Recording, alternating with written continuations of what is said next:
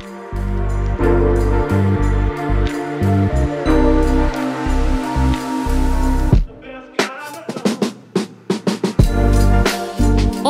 Aralık Perşembe sabahından herkese günaydın. Mikrofon başında ben Çağnur Coşan, Aposto 6.30 bültenini aktarıyorum. Bugünün bülteni Türkiye'nin makinecileriyle birlikte ulaşıyor. Türkiye'nin makinecileri sürdürülebilirlik alanında çeşitli projelerle desteklemeyi amaçladığı program ve strateji bütünlüğünü Mundus Plus çatısında sunuyor. Mundus Plus hakkında detaylı bilgiye ve çalışmalarının yol haritasını oluşturan Türkiye Makine Sektörü Sürdürülebilirlik Eylem Planı raporuna bültenden ulaşabilirsiniz.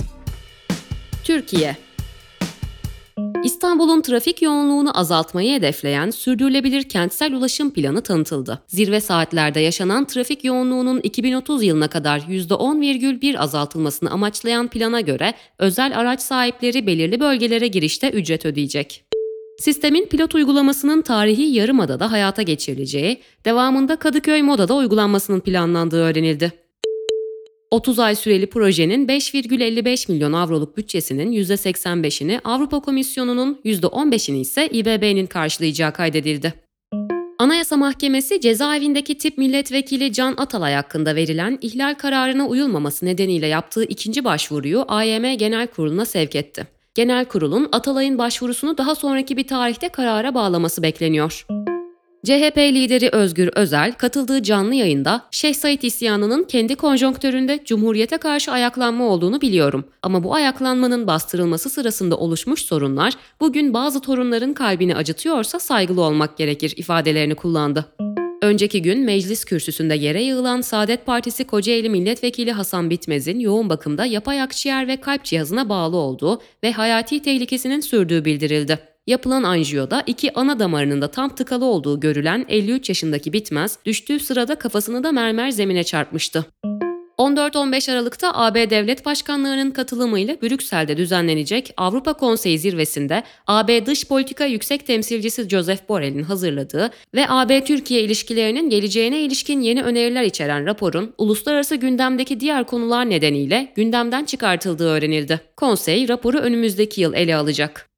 ABD, Türkiye merkezli 8 şirketin daha Rusya'ya yaptırımlarının delinmesiyle bağlantılı olarak yaptırım listesine alındığını duyurdu. ABD Dışişleri Bakanlığı'nın açıklamasında Türkiye, Çin ve Birleşik Arap Emirlikleri'nden şirketlerin Rus ordusunun bel bağladığı kritik parçaları Rusya'ya göndermeye devam ettikleri kaydedildi.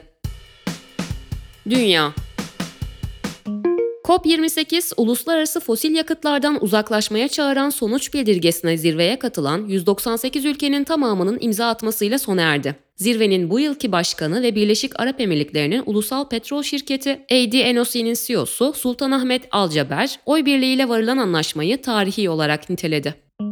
Gazze'de acil insani ateşkes talep eden karar, Birleşmiş Milletler Genel Kurulu'nda 153 ülkenin oyuyla kabul edildi. Bağlayıcılığı olmayan karar için 23 ülke çekimser kalırken, aralarında ABD'nin de bulunduğu 10 ülke red oyu kullandı.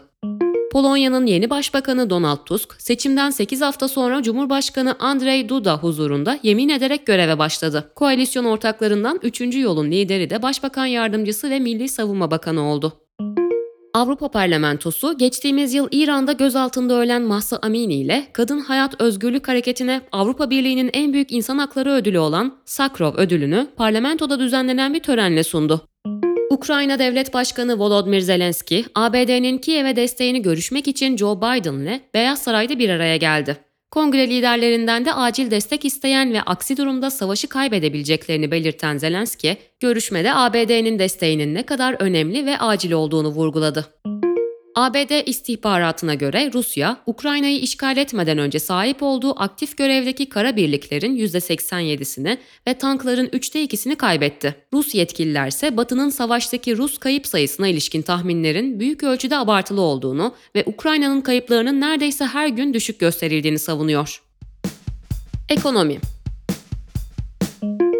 500 milyon dolarlık sermayesi 5 devlet tarafından karşılanacak Türk Yatırım Fonu Kuruluş Anlaşması, Cumhurbaşkanlığı kararnamesiyle oylanarak resmi gazetede yayımlandı. Türkiye'nin yanı sıra Türkmenistan, Kazakistan, Azerbaycan ve Özbekistan'ın yatırımcı olarak girdiği fon 10 bin hisseye bölündü. Her devlet 2 bin adetli eşit hisseye sahip olacak.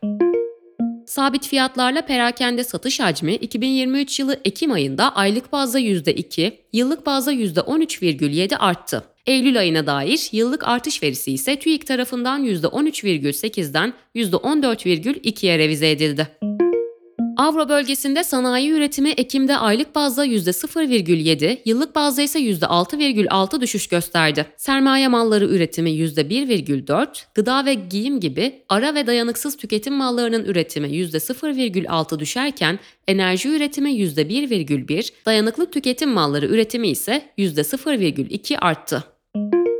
Arjantin'in yeni ekonomi bakanı Luis Caputo, ekonomik şok terapisi ile pesoyu %50'den fazla zayıflatarak dolar başına 800'e düşüreceklerini, enerji sübvansiyonlarını keseceklerini ve kamu işleri ihalelerini iptal edeceklerini söyledi. IMF Başkanı Kristalina Georgieva, açıklanan kararlı tedbirleri memnuniyetle karşıladığı yorumunu yaptı. İş dünyası ve finans İşkur verilerine göre Kasım ayında ülke genelinde 87.441 kişi işe yerleştirilirken en fazla işe yerleşme 227.053 kişiyle İstanbul'da oldu. Ayrıca Ocak-Kasım döneminde işverenler en fazla özel güvenlik görevlisi, satış danışmanı, turizm ve otelcilik elemanı, garson ve konfeksiyon işçisi talebi iletti. Ciro endeksleri Ekim'de sektörler toplamında aylık bazda %4,1, yıllık bazda %65,3 artış kaydetti. Alt detaylara bakıldığında yıllık bazda sanayi ciro endeksi %54,6, inşaat ciro endeksi %98,6, ticaret ciro endeksi %69,4 ve hizmet ciro endeksi %63,5 arttı. AB kurumları çeşitli dijital platformlar aracılığıyla serbest çalışan kişilere fiili çalışma düzenlerine karşılık gelen yasal istihdam statüsü ve işçi haklarını verme konusunda anlaştı. TSKB, Türkiye Yeşil Fonu kurulması amacıyla Dünya Bankası'ndan 155 milyon dolar tutarında Yeşil Finans Projesi kredisi sağladığını duyurdu. ABD menşeli oyuncak şirketi Hasbro, iş gücünün yaklaşık %20'sine denk gelen 1100 çalışanın işine son verileceğini duyurdu. Tesla, ABD Ulusal Karayolu Trafik Güvenliği İdaresi'nin uyarısının ardından otopilot sorununun çözümü için 2 milyondan fazla aracını geri çağırdı. Bu şirketin aynı problem sebebiyle 2023 içinde yaptığı ikinci geri çağırma oldu. Teknoloji ve girişim iPhone'lara iOS 17.3 güncellemesiyle parolaların hırsızlar tarafından görüntülenmesini zorlaştıracak yeni bir özellik geleceği bildirildi. Çalınan cihaz koruması isimli özellik, cihazın sahibiyle ilişkilendirilmeyen bir konumda olması halinde kayıtlı parolaların görüntülenmesi gibi hassas işlemlerin gerçekleştirilmesi için parolaya ek olarak Face ID özelliğinin kullanmasını gerektirecek. Birleşik Krallık Yargı Ofisi'nin yayımladığı yeni kılavuza göre Birleşik Krallık'taki yargıçlar artık bazı görevleri yerine getirmek için yapay zekadan yararlanabilecek. Yargıçlar metinlerin özetlenmesiyle sunumların, e-postaların ve mahkemelerin davalar hakkındaki kararlarının yazımında yapay zekadan yardım alabilecek. Kılavuzda teknolojinin yasal araştırma ve analiz için kullanılmasına karşıysa uyarıda bulunuldu. Tesla, insansı robotu Optimus'un yeni versiyonu Gen 2 Optimus'un yeteneklerini sergilediği yeni bir video yayımladı. Önceki versiyonlara kıyasla 10 kilogram daha hafif olduğu belirtilen robotun yürüme hızının %30 daha hızlı olduğu, denge ve kontrolünün iyileştirildiği, parmaklarındaki dokunma hissi algılamasının daha gelişmiş olduğu ve daha gelişmiş el kontrolüne sahip olduğu belirtildi. WhatsApp sohbetlerine mesaj sabitleme özelliği geleceği bildirildi. Yeni özellik ile kullanıcılar diledikleri mesajları 24 saat, 7 gün veya 30 günlüğüne sabitleyebilecek. Steam'in ardından The Sims, FIFA ve Battlefield gibi oyunların geliştiricisi EA de dijital mağazalarında TL desteğini keserek dolar kuru ile satışa geçti. Bu hamlenin ardından EA Play standart paketin fiyatı 154 liraya, EA Play yıllık paketin fiyatı ise 870 liraya çıkarken EA Play Pro standart paketin fiyatı 435 liraya, EA Play Pro yıllık paketin fiyatı ise 2900 liraya çıktı. Günün hikayesi. Kadının soyadı yok. Sevgili İlkim Emirler sizler için kaleme aldı.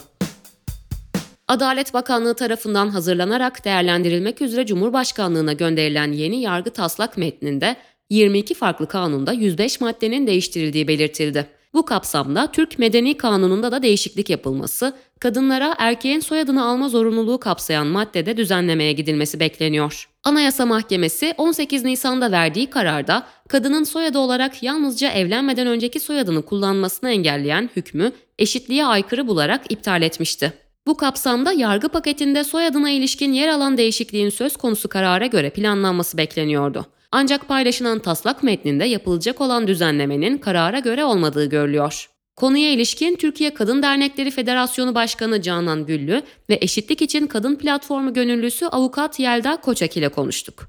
Yazının devamı bültende sizleri bekliyor.